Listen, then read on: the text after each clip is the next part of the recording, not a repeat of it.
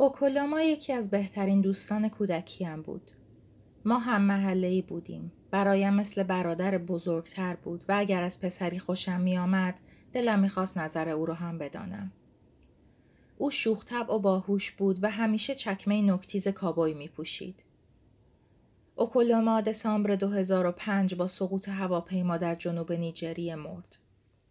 هنوز هم نمی‌توانم درست بیان کنم که آن لحظه چه حسی داشتم. اوکولاما کسی بود که می توانستم با او بحث کنم، با او بخندم و حرف دلم را به او بگویم. در ضمن اون اولین کسی بود که مرا یک فمینیست خواند. تقریبا چهارده ساله بودم. به خانهش رفته بودم و به شدت مشغول بحث بودیم. هر دومان با همان شناخت نصف نیمه ای که از خواندن کتاب ها کسب کرده بودیم سعی در توجیه دیگری داشتیم. یادم نمی آید بحث آن روزمان در مورد چه بود. اما این را خوب به خاطر دارم که بعد از آن همه بحث اوکولوما به من زل زد و گفت می‌دونی تو یه فمینیستی. جملهش تحسین کننده نبود. لحنش طوری بود که انگار داشت می‌گفت تو مدافع تروریسمی. معنی دقیق واژه فمینیست را نمی‌دانستم و نمی‌خواستم اوکولوما این را بداند. برای همین حرفش را نشنیده گرفتم و بحث را ادامه دادم. اما به محض رسیدن به خانه اولین کاری که کردم پیدا کردن معنی این واژه از فرهنگ لغت بود.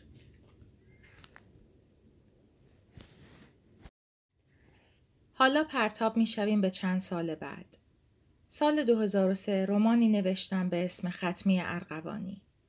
داستان درباره مردی است که جدا از مشکلات دیگر زنش را کتک می‌زند و قصه پایان خوشی ندارد.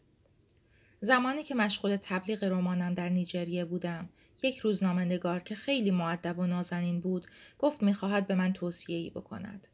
همانطور که می‌دانید نیجریه‌ای ها خیلی دلشان می‌خواهد به دیگران مشاوره بدهند.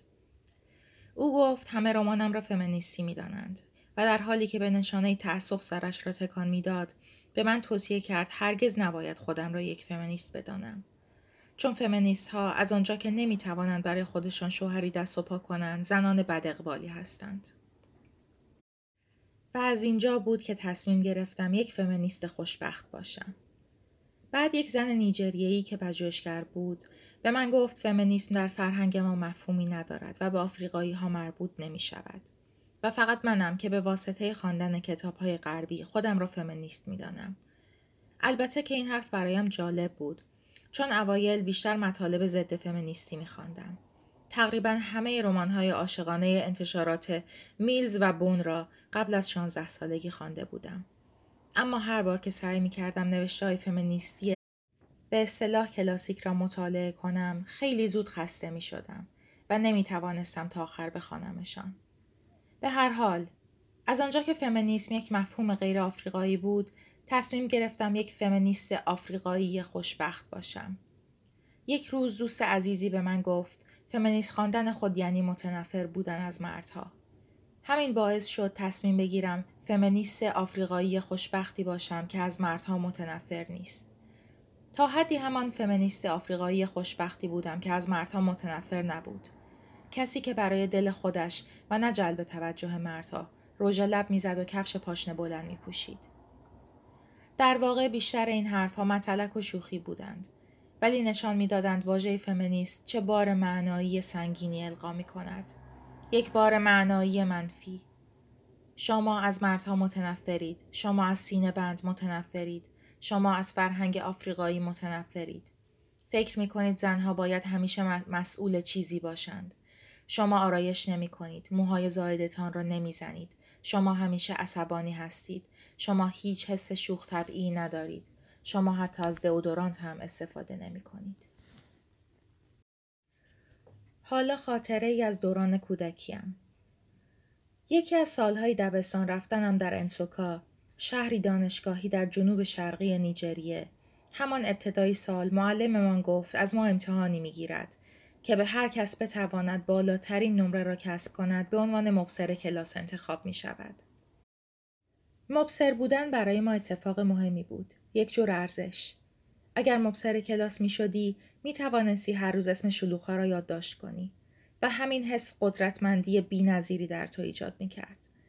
علاوه بر این معلم یک چوب دستی هم به تو می‌داد تا وقتی در کلاس قدم می‌زدی و شلوغها را میپاییدی دستت بگیری هرچند اجازه نداشتی از آن استفاده کنی اما همین برای من نه ساله صحنه هیجان انگیزی بود خیلی خیلی دلم می‌خواست مبصر کلاس باشم و موفق شدم بالاترین نمره را در امتحان کسب کنم اما در نهایت ناباوری معلممان گفت که مبصر باید یک پسر باشد او فراموش کرده بود از همان ابتدای مسئله را برای ما روشن کند. چرا؟ چون فکر کرده بود یک چیز بدیهی است. نفر دوم پسر بود و به او به عنوان مبصر کلاس انتخاب شد.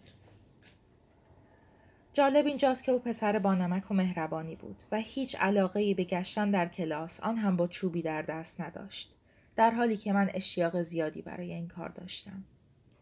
اما من دختر بودم و او پسر پسر و در نتیجه مبصر کلاس. هیچ وقت این اتفاق را فراموش نمی کنم. اگر کاری را بارها و بارها تکرار کنیم برایمان عادی می شود. اگر چیزی را بارها و بارها ببینیم برایمان عادی می شود. اگر فقط پسرها را به عنوان مبصر انتخاب کنیم باعث می شود همه حتی اگر ناخواسته فکر کنیم که مبصر کلاس حتما باید پسر باشد. وقتی می بینیم فقط مردها مدیر شرکت ها هستند این مسئله کم کم نهادینه شده و به امری عادی تبدیل می شود. اینکه فقط مردها حق دارند مدیر شرکت باشند.